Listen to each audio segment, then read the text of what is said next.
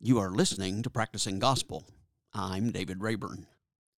It excites me to share with you, young people, taking up the work of our Lord and the work of the church and using their creativity and innovative ideas to move us forward. One such young person is my guest today. Dr. David Bjorlin is Assistant Professor of Worship at North Park University in Chicago, Illinois. David prepares his students for lives of significance and service by guiding and equipping them with practical skills centered around worship. He believes that what and how we worship forms the people we are and the way we interact with the world. As assistant chapel coordinator at North Park and the pastor of worship and creative arts at the Resurrection Covenant Church, David incorporates his experiences into the classroom by combining theory, practice, and reflection. Framing his classes through a city centered lens, David emphasizes that to understand worship, one must first understand location. He aims to teach students the importance of learning what it means to be a Christian living in a particular city surrounded by different cultures. In this episode, David and I talk about and listen to some of the hymns he has written and discuss his scholarship related to contemporary worship music. So, welcome, David. Thank you for being with me. Yeah, it's great to be here.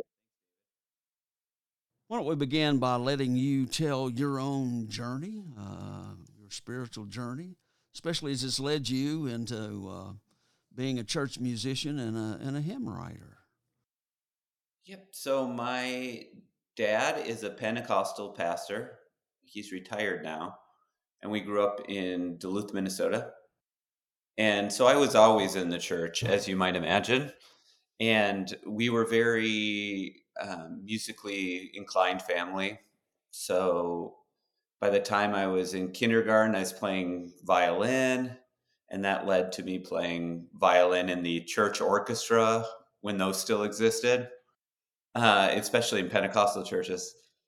Um, and then I started playing saxophone and piano and those things, and was in worship bands throughout. You know, this was when in the '90s when praise and worship was very ascendant.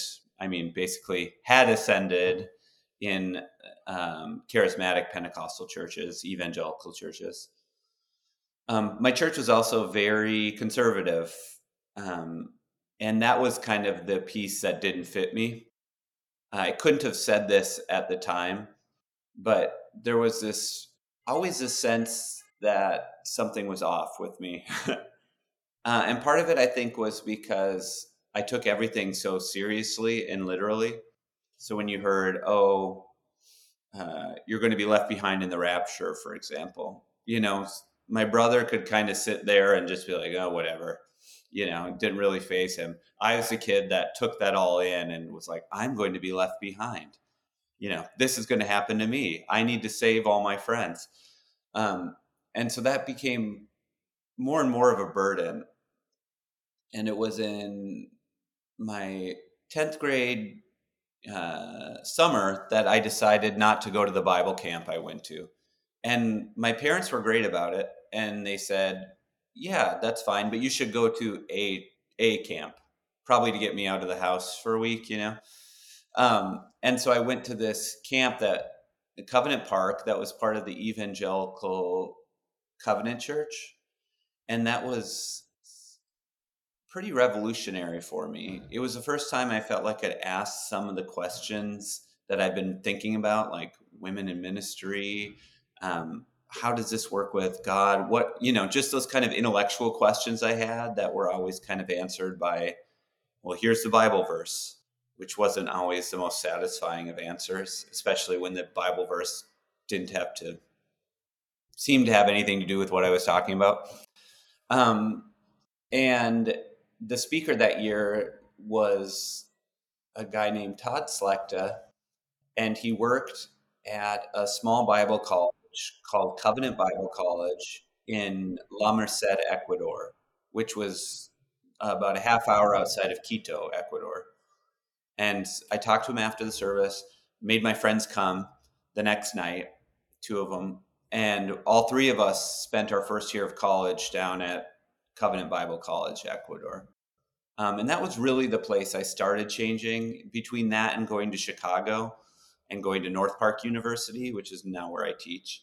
Um, they were very involved at that time in that kind of evangelical social justice movement. So people like Jim Wallis, um, Tony Campolo, Ron Sider, um, these people that were challenging us to say, okay, if you say you take the Bible seriously, uh, here's some verses you might want to consider. You know, these thousand on the economy. You know, how do you talk about race? How do you think about uh, social justice more generally? And that was really transformative. That and living in Chicago and realizing, you know, there's plenty of people trying to pull themselves up by the bootstraps, um, but it isn't working. And there's bigger systemic issues here. And that's really when I made my kind of political and theological transformation uh, to move beyond Jesus and me to this understanding of uh, God working in the world and me being part of that work. Uh, you know, as our tradition is fond of saying, the Swedish pietist tradition, for God's glory and neighbor's good. Well, so how did how did you carry on with music? Oh, that's a good question. So in college, I just was on one of the worship teams and kept doing what I did. Played piano and sang basically, and played in the jazz band at North Park. Um, I got my teaching degree, history and secondary ed, and quite soon was like, I do not want to be a high school teacher. it was a lot less content than I expected and a lot more classroom management, which was never my forte or yeah, strength. And so right after I graduated, I didn't have the kind of imagination that I could just stay in Chicago and like work as a barista or something. I felt like I needed to have a career and I knew it wasn't teaching. So I was like, I guess I go home. I don't know. And then out of the blue, a pastor in Iowa called me and said, I have this church. We're trying to do something new. Would you be interested in maybe doing music? And I had never really wanted to work in a church because my dad was a pastor. Um, but it seemed better than my parents' basement at the time. And why I thought those were only the two options, I don't know. So I ended up going, and I found that I had a sort of uh, knack for it and enjoyed the conversations we were having. So that second year I was leading worship, I made it a seminary uh, internship and then went to seminary. And it was really at seminary that I also moved from this kind of uh, contemporary praise and worship, not moved from, but widened to include hymnody because I started attending the church I now work at, Resurrection Covenant Church. And it was a church that had been very informed by kind of the reclamation of litur- liturgical forms. So, for example, communion every week, uh, prayer of confession every week, following the church calendar. Um, and I found myself just taking to it like a fish to water. Uh, the care people took with words. You know, I was in a tradition that a lot of words had been spoken. And as I talked about, a lot of that I found damaging to me. You know, like we didn't think about how this would affect people when we talked about, you know, millions are going to burn in hell. All your friends will unless you save them. Um, and here I found this kind of careful crafting of words. And that was a light bulb moment for me. And it's like, I want to do this. So that's kind of when the music part and the uh, careful crafting liturgy part came together, and I kind of discovered not discovered hymnody. I discovered hymnody uh, for myself, is what I mean. Okay, okay. Well, why don't we why don't we listen uh, to one of your hymns? Let's start with "Come Now, O God, When Our Love Is Forsaken."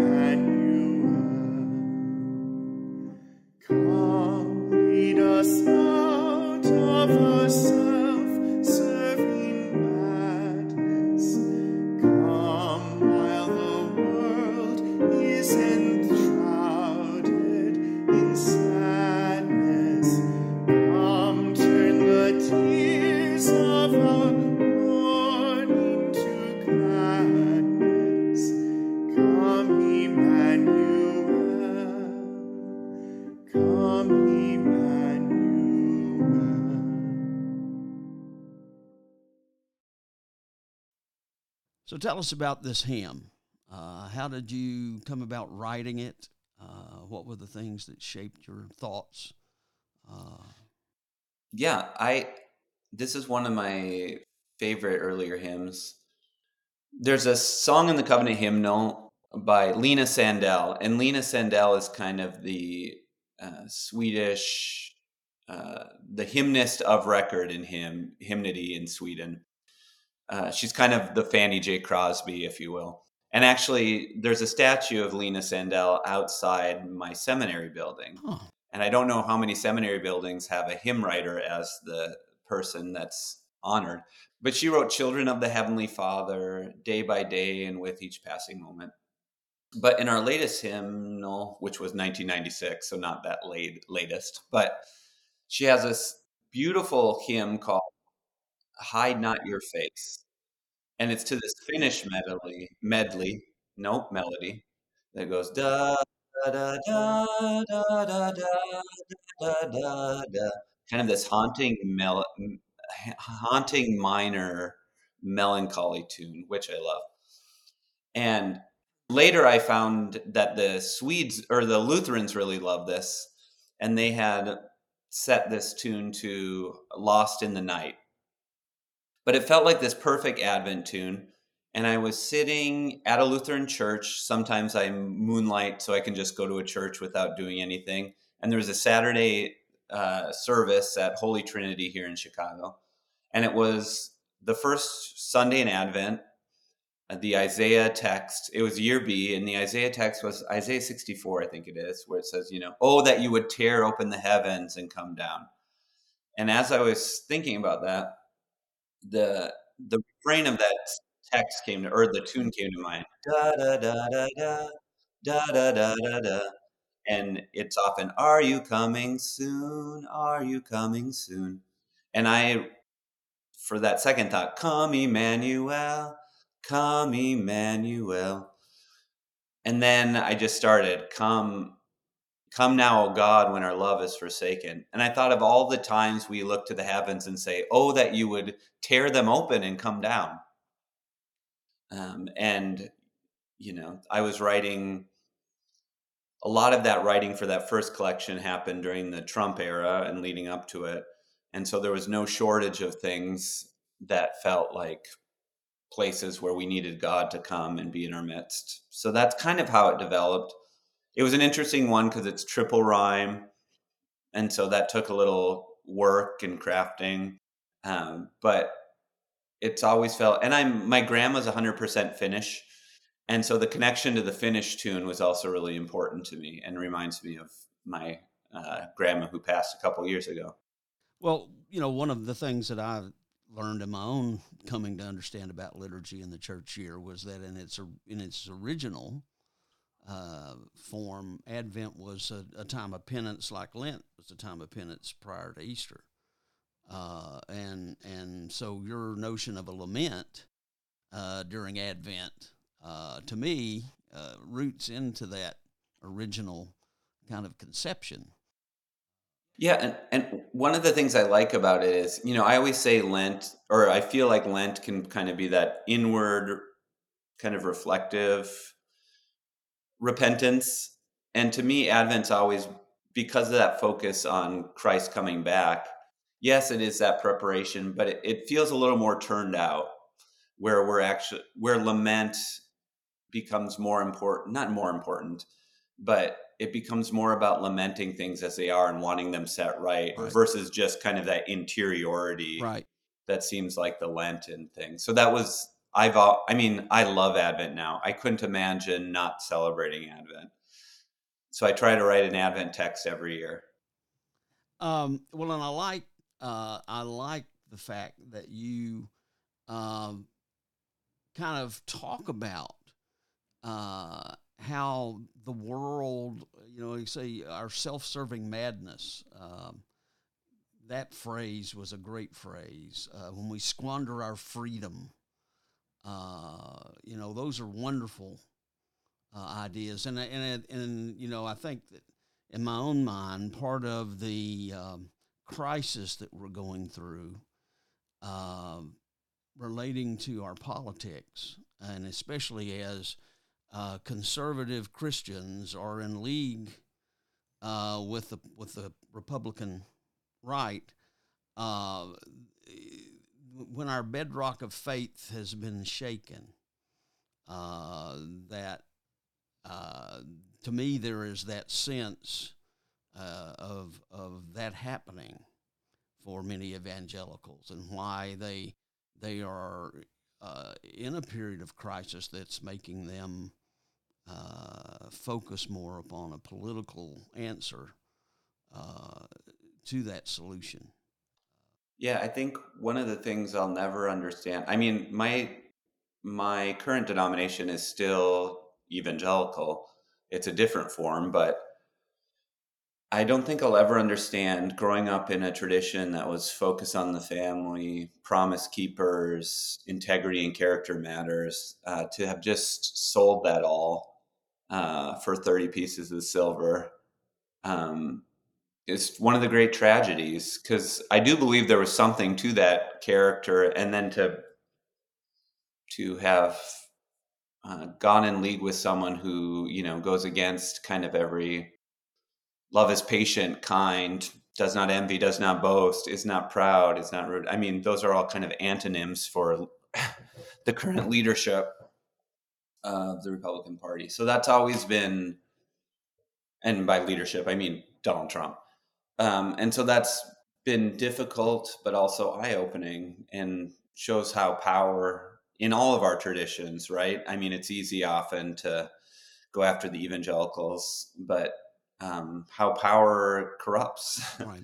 and how um, sometimes you know one of the things i think a lot about is we need to think both about the means and the ends right like that you know when talking about rock coming out of that water like moses did something good right he gave water to the people but the means by striking the rock uh, apparently god cared just about as much of the means of how he did it as the ends. And I think uh, this kind of ends justifying the means is going to be really damaging to faith. Do you um, write poetry? I did a little bit. Um, it's interesting. I find hymnody a little. so I did my thesis on a woman named Georgia Harkness, my dissertation, and she used to say that she wrote some hymns. Uh, "Hope of the World," "O Thou Christ of Great Compassion" is probably her most famous. But she says it takes a third-rate poet to be a first-rate hymn writer, uh, and I think there's some truth to that because you need to be you need to be a little more obvious. It needs to be understood. So to me, it's hard to write both to switch over that because when I'm writing hymnody, the whole time I'm thinking, okay, it can't be too oblique you need to understand it on the first sing through. You know, it, I, I'm, I wrote something recently, and me and my editor Adam Tice are going back and forth about it because the I use the phrase "let it be" um, with a hat, kind of hat tip toward the Beatles. Yes. Um, but that can be, and I liked it because it can be interpreted in many different ways. But the problem is, it can be interpreted in many different ways. Uh, and so there's like with poetry, that's one of the beauties of it, right? Right. But when you're singing in a church setting, a liturgical setting, you might not want people to have 10 different meanings, right? Especially if two or three of them are really problematic. And so for me, it's hard to write poetry because I have to kind of get behind that place. And that's, I find that difficult now.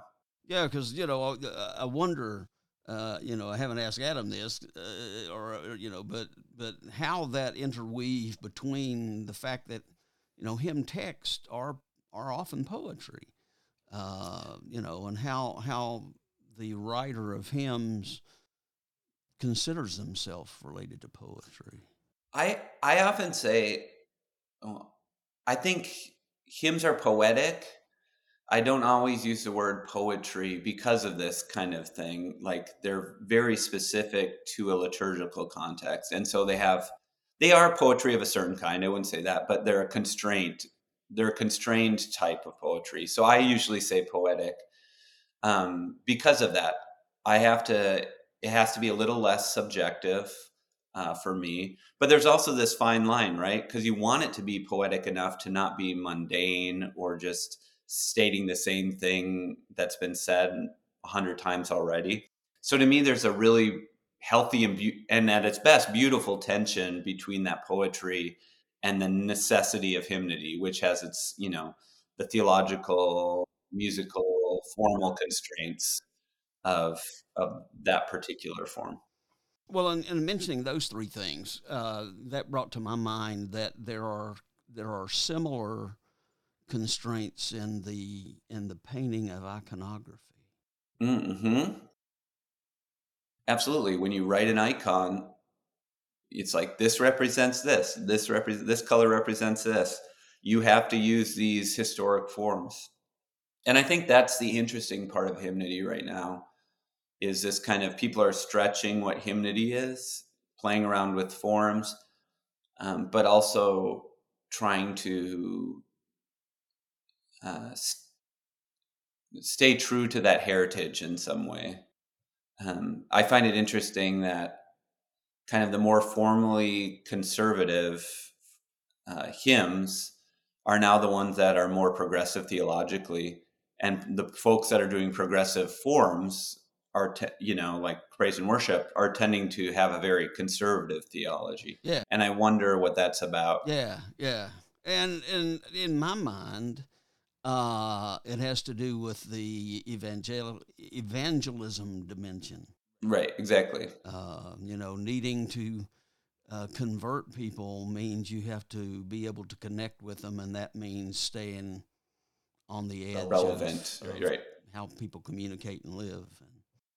I think it'll be interesting. I think one of the things I've been challenged with is can you use those forms? I mean, there's some people doing this, like the group The Many, or uh, can you use more progressive forms with a progressive theology, you know, and mix those? You know, I'm kind of in between somewhere here. I I use some very traditional forms, and then I'm trying to do some new things too. So, Well, and that's part of my own struggle with the paradox because uh, I, in my interest in creativity, uh, want to utilize things that that uh, I find progressive Christians resisting.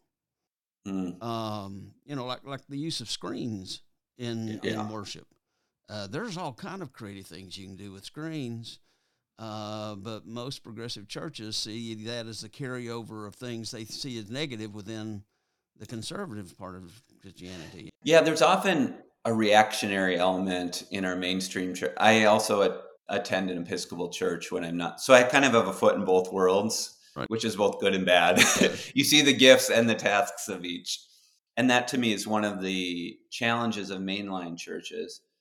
Is how do you not be just reactionary against those evangelicals that praise and worship? Right. You know, so you start saying like, oh, we can't use screens because the you know the big box church down the road does that. Right.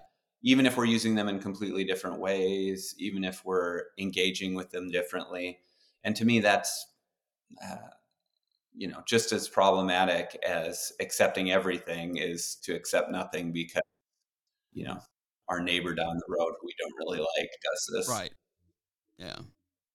Well, let's listen to a, a second hymn, uh, and one Okay. you've already made reference to uh, about Moses striking the rock. Uh, and this one is Thirsty We Wander the Desert. Uh, so let's listen to it.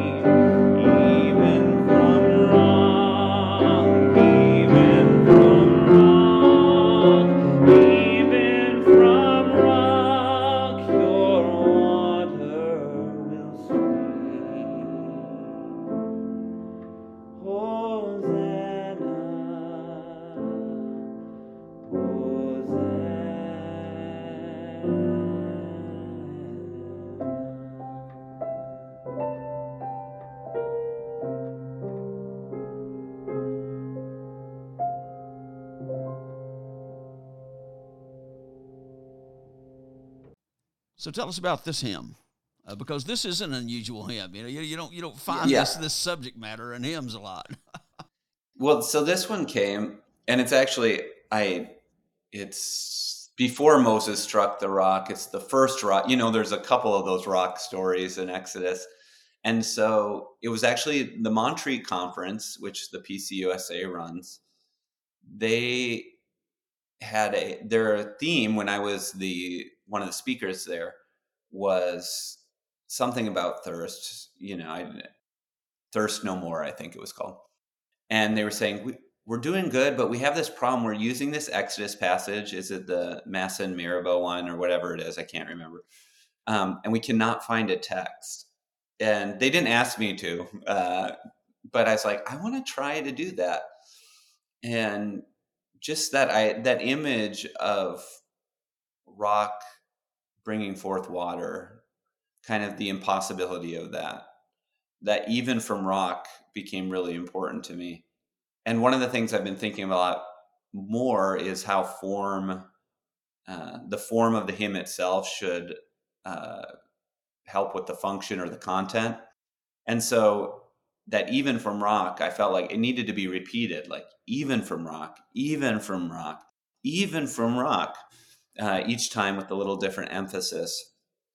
Uh, so that was written like that and then i looked at kind of different things thirsty we wander angry we wander you know the different ways we come to the desert wilderness and how we need water in those moments i think the really interesting thing uh, of this hymn was i sent it to mark miller who you might know who's a methodist hymn writer works at uh, writes beautiful choral music gospel music um, he sent it back and he had added alleluias at the end um, and I love the harmonies or the the melody of it and the addition. But this text comes up in Lent, and so if your church is like, yeah, oh, actually, you're not supposed to That use won't- all yeah, exactly. and I'm like, if this isn't going to get sung, and then I was like, oh, we should use Hosanna because that also then connects to the rocks crying out in the wilderness or the rocks crying out at the Palm Sunday connection. So adding that Hosanna adds another kind of Lenten additional thought that I is one of the beautiful things that comes out of collaboration. um, well, like you say, I liked how you you know focus upon a particular, um, in some ways, crisis, uh, thirst, uh, hopelessness, uh, anger uh, that you mentioned in each of those. You know uh, that um, makes the you know the experience of singing the song um, different than than in singing other songs and other hymns in my mind. Um, so yeah, it's it's it's a great hymn. Uh, Thank you. And uh, so um, let's let's then listen to our last one uh, because this one then kind of segues uh, into uh, the more academic focus uh, that you have. Um, when life becomes a contest, uh, draws into the notion that we'll talk about uh, that you had in a couple of the articles you sent me of uh, the impact of our economy uh, upon our world, and, and not only uh, how that affects us personally, but how it does, in fact, feed into affecting congregational song. Uh, so yeah, let's listen. Let's listen to that one.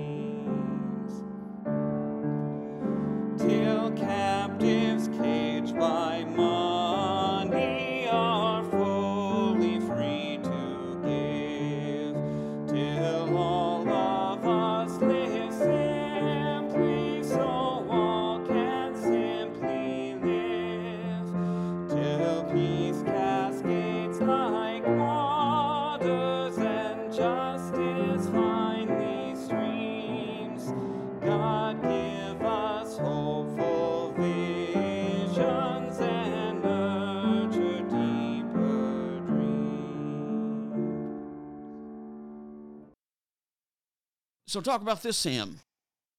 so talk about this hymn. So this hymn came. I've been researching the effects of neoliberalism or late stage capitalism or whatever people call it now. Um, capitalism as it now exists in the Western world. Um, and I've become more and more convinced, and I'm writing on this, of how it also shapes our worship.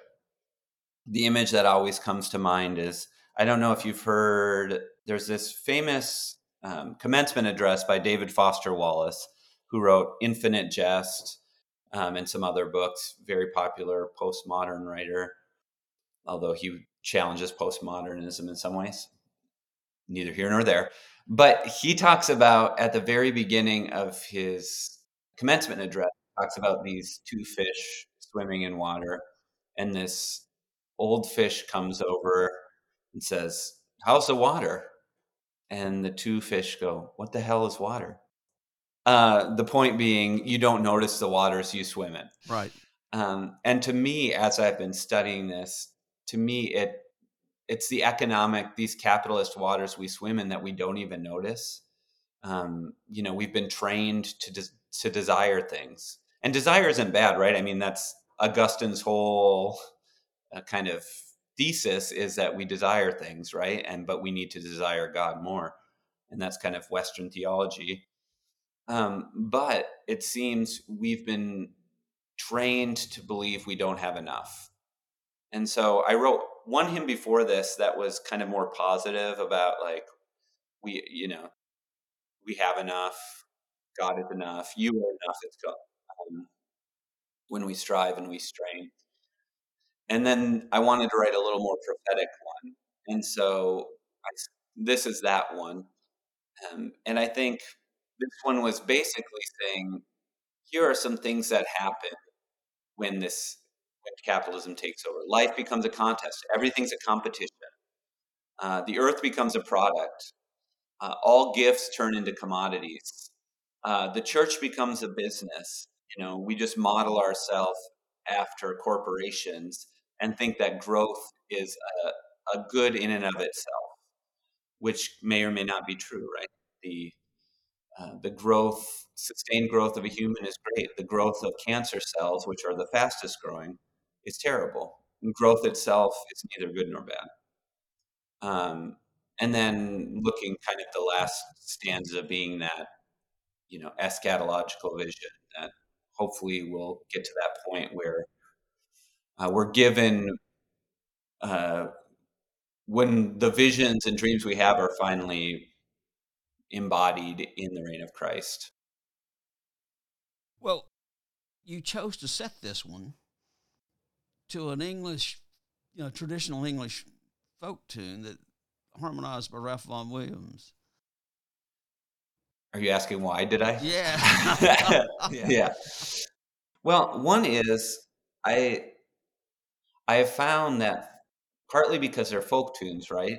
And folk tunes have often been really good protest songs. You know, you think of um, I think this is one of the reasons Canticle of the Turning is so popular.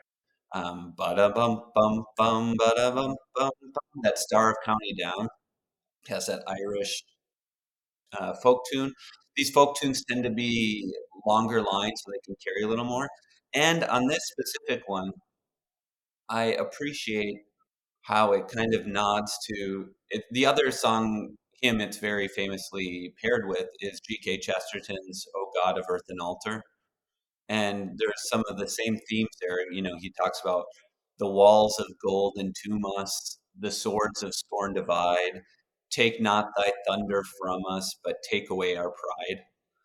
Um, from sleep and from damnation, deliver us.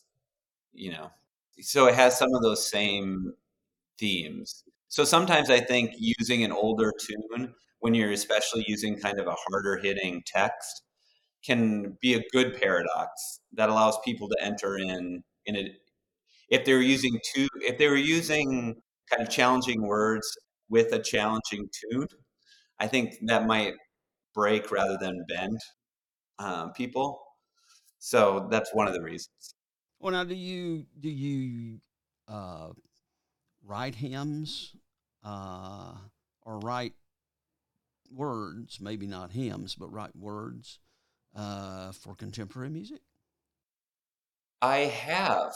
I, I, write them to, they tend to be more stanzic than contemporary. To, I mean, if you're talking like contemporary style, Right. or contemporary like i write a lot of contemporary with contemporary hymn tunes but contemporary style i've started doing more uh, in that attempt to um, kind of play with form open i feel like there's this group of folks like me who grew up evangelical um, you know i really dove into hymnody, but there's people who are in between who are like, I like the theology of an Episcopal church or the Lutheran church, ELCA or PCUSA, but the worship style is so foreign to me now. Um, and some people will find that attractive. They like the thing that's different. Uh, but for some, I'm finding that it's a challenge where they, and so I'm trying to figure out are there songs we can write? And there's groups that are doing this um, I think of people like the Porter's Gate, uh, which is a collective that's kind of doing this Which too. is my intro music, by the way. oh, really? Yeah, there you uh, go. One, one of their songs. They I got permission Yep. to use part of their song. Yeah, exactly.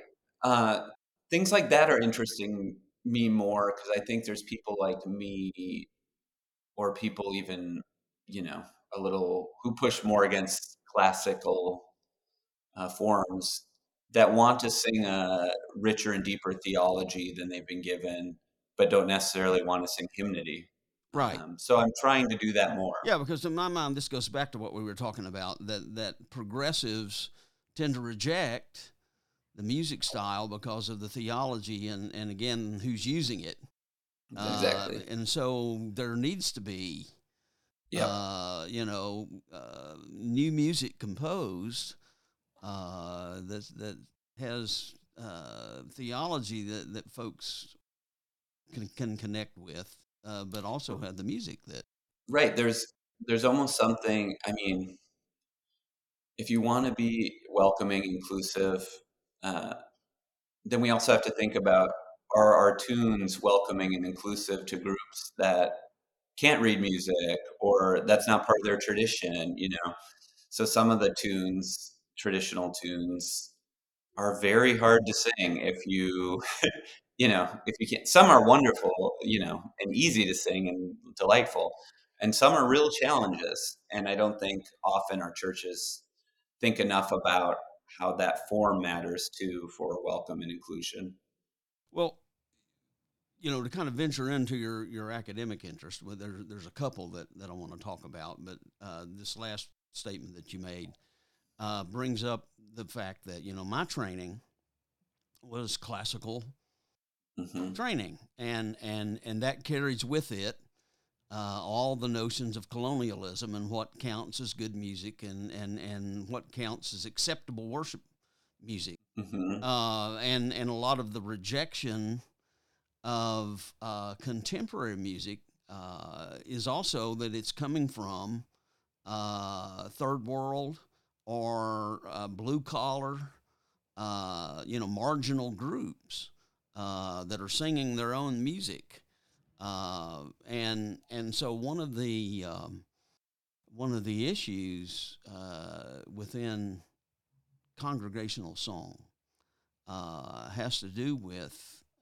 what are the standards of, of acceptable worship music uh, and how do we uh, use uh, music from other Christian traditions uh, from around the world. Uh, so, kind of tell us your thoughts on that. yeah to the first kind of question to me there's kind of two questions here how do we define what good music is and then how do we use music from other cultures so the first i've always loved i think it's Frank Burch Brown is it who talks about ecumenical taste? And one of the things he talks about is every tradition has its own norms for what is good music within that tradition right?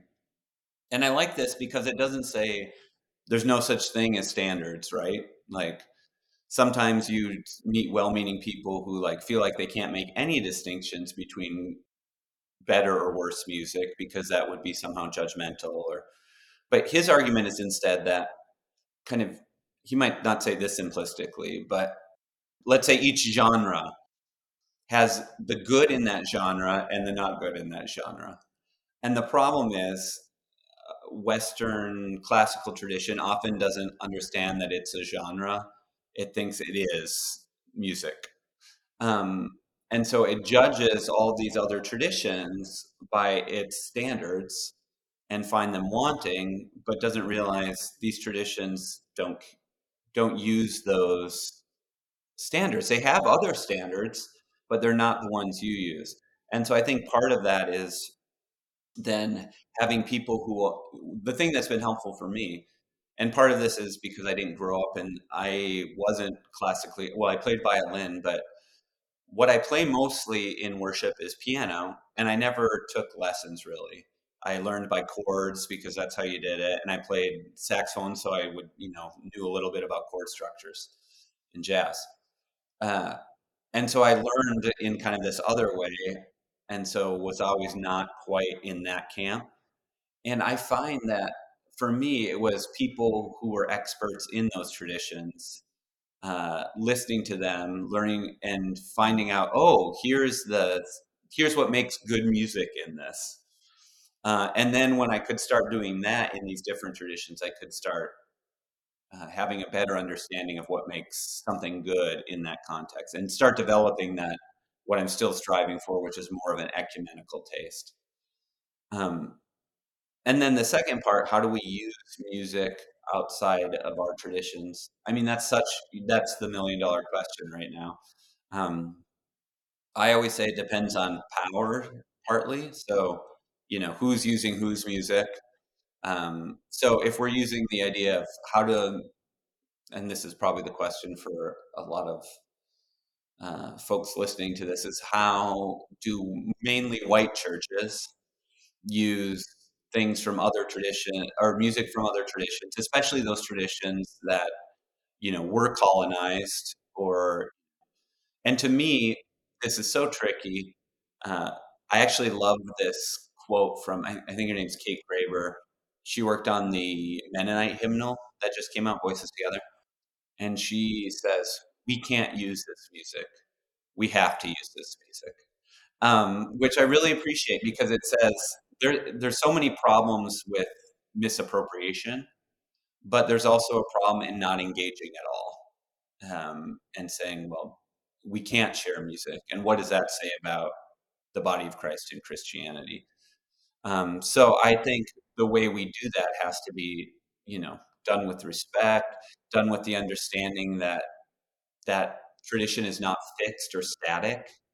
Uh, it needs to be done with uh, practitioners in those traditions being in that conversation and not just us saying this is the music we want to use um, lim swee hong talks about how to use these songs well you have to keep them rooted in the land from which they came basically and so many times we treat them more as like cut flowers that we kind of gather and put into a vase that looks nice but forget the stories out of which they come. And so those are all a piece of that performance practice. You know, all of these questions start to cascade in when you talk about appropriation. Well, and, and uh, you use the, the term hybridity, uh, and, and in particular in the context of your discussion about uh, the song Waymaker uh, that, that originates out of Nigeria, uh, but obviously uh, shows some uh, influenced by Western culture. Mm-hmm. And um, how does the boundary between appropriation and misappropriation uh, and hybridity?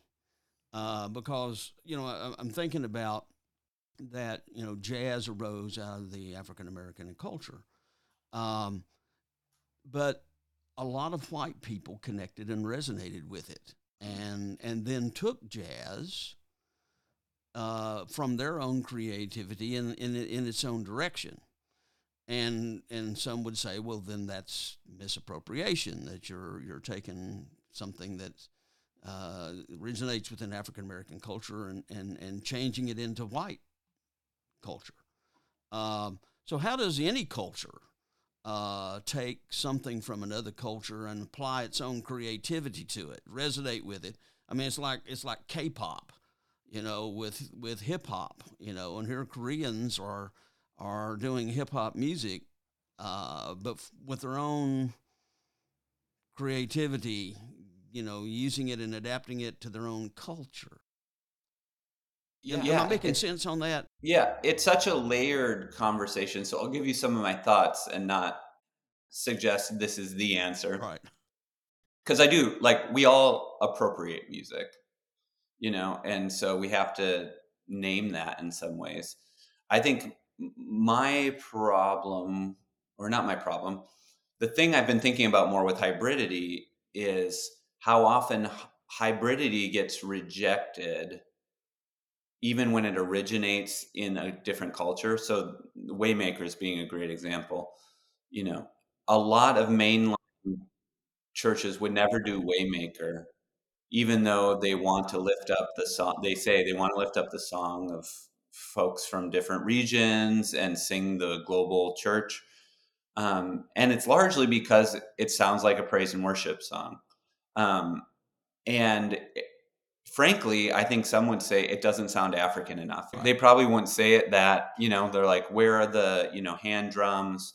You know, it's not like the other songs we've heard where it's, you know, like Siyahamba or Come All You People or uh, songs like that. And to me, that kind of freezing of a culture in a, and it, you know, this is folks from the white folks to say this is what your culture has to sound like in order for us to say it's authentic versus uh, saying oh you two are already dealing with this. You're in this complex place and you get to decide what your music is um, and that will necessarily involve hybridity too is uh, letting authenticity come from within the culture rather than us or someone else from outside the culture saying this is authentic. So that's kind of my waymaker idea. And then to the bigger point, I think appropriation, like I was talking about, power will always play a role. And I think a lot of times we don't do any type of power analysis. So, for example, K pop and, you know, uh, when different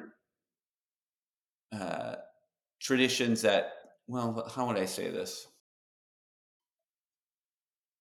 I think all of our traditions are going to appropriate. I think the question there's a few questions that come. One is power. Um, if you're the you're position of power if you're historically were the one doing the colonizing doing the oppressing one of the questions you have to ask is uh, you know if i'm using this music it's different than if an oppressed group uses those folks in power's music just by the simple power differentiation. And i think there's something to uh, how would i say this? I think there's an idea that using another group's music also requires you to recognize ownership you to um, pay for that, you to uh, think about copyright issues, you to have enough relationship with folks that you're saying, you know, does this actually resonate? And that doesn't mean you can't use your creativity, but I think it does mean that there has to be more care doing to do that than just to um, continue a narrative where you just take what you want uh, without thinking about ownership, which is, you know, kind of the colonial, in a nutshell, what colony colonization is. You take what you want, you you consume it, you know, you. I talk about extract it, right? This extraction model, where you just extract what you want and then you use it, and you're the one profiting off of it. And so, to me, that's one of the big differences. If that makes sense, Yeah, kind of rambling, yeah, but Yeah. Well, as a last question, talk about the impact of capitalism. uh, as you said, and, and, and you use in, in the articles that you sent me, uh, you know, a couple of the notions uh, of how um, evangelicals, particularly, uh, because of the resonance machine that, that you talk about, uh, seem uh, to have this symbiotic influence and relationship uh, with capitalism, uh, but then also the impact, consequently, of uh, capitalism on um, music from the global South and East, as opposed to the you know the dominant North and West. Yeah. Um, so I use this idea. I found it in William Connolly, who's a political scientist, and he talks about the evangelical capitalist resonance machine, which I know is a you know like one of those academic terms. I feel like that everyone else kind of rolls their eyes at. But like you said, what it kind of means at its nutshell is that evangelicalism and capitalism share certain values uh, and like growth, um, competition, uh, a suspicion of authority. Uh, he, in his article, talks more about this kind of uh, eschatology they share of who cares what happens, it's all going to burn anyways, or, you know, we're going to use whatever we can to make money, having a similar apocalyptic strain, which I think is a little simplistic the way he uses it for evangelicalism, though for some communities, definitely true. But I see these things like growth and competition, like you can see how they start to bounce off each other and strengthen each other. And one of the things that happens, I think, is for in worship, in liturgy, it means that when you don't have denominations as strong of denominations because you're suspicion of a, suspicious of authority, when you want to grow, um, and when you're competing to do this, the churches that become kind of the liturgical models become the mega churches. Um, and so you see that these mega churches become kind of the, you know, there's a recent study that showed that between 2010 and 2020, uh, there was 37 of 38 songs that made both the top 25 on CCLI and praise charts had connections to five megachurches, um, and 36 to just four. These churches are really giving kind of the imprimatur on what the rest of the evangelical world sings. And the problem is that's a fairly narrow theological range, even within evangelicalism. Um, and so that forms what gets sung. And it tends to be, you know, substitutionary atonement, uh, more theologically conservative general, doesn't really talk about any type of social justice issues, things that wouldn't work in a megachurch by its very nature because you have to have this huge tent. Um, and so that's one of the ways it affects worship, even evangelicalism. And then my point in the mainline article was that one of the things capitalism does, uh, and this is the work of a musicologist, he talks about how capitalism, when using other cultures' songs, tends to uh, have this notion of what authenticity means. And it has certain signifiers. So, one example he uses is that Irish Celtic music. We have these signifiers like the you know the pan whistle, maybe a hand drum of some kind, maybe this you know you think kind of "Be Thou My Vision" meets Celtic women, you know that kind of feel, and and that becomes what authentic means. My argument is that we do the same thing. Uh, mainline churches often do the same thing with music from the global south or east. Is through this capitalist lens we decide here's what sounds authentic. In Africa, it has to have, you know, we disregard that there's huge sonic diversity in Africa and say like it has to have these drums, has to have a kind of four part harmony, has to be cyclical, uh, and then that's authentic. And then those are the things that make it into our hymnal. And I think it gives us a little kind of it's a little bit of a virtue signal where we don't get kind of the credit if we sing Waymaker, but we get the credit if we sing Siyahamba. That seems diverse. Uh, and that's capitalism too, that there's this kind of authentic thing that we can take uh, to signify this huge movement and group of people. Well, we could go on uh, Yeah. for a long time. You, can tell I can go on yeah, forever. yeah, no, it's great. Uh, your scholarship is is vital, uh, and I'm Thank grateful you. for it because it's making us think in new ways and in important ways. Uh, and the fact that you carry that over into your hymn text uh, and are creating this whole new uh, vocabulary uh, and means for us to sing uh, in our worship experience uh, is also vital. Uh, and so Thank I'm you. grateful uh, for what Thank you're you. doing, and thank you uh, for sharing your time with us this morning. Yeah, and if I can just find something to rhyme with evangelical capitalist resonance machine, I'll really have the great hymn. No, thank you so much for taking the time, David. Um, uh, thanks for your work and all the fascinating people you're talking to. I'm, uh, yeah, it's it's part of that good work we're all trying to do. So thank you. Well, you're listening to Practicing Gospel. I'm David Rayburn. In my blog spot, I will include a link to David's bio and his YouTube channel. The music used for this episode was used by permission.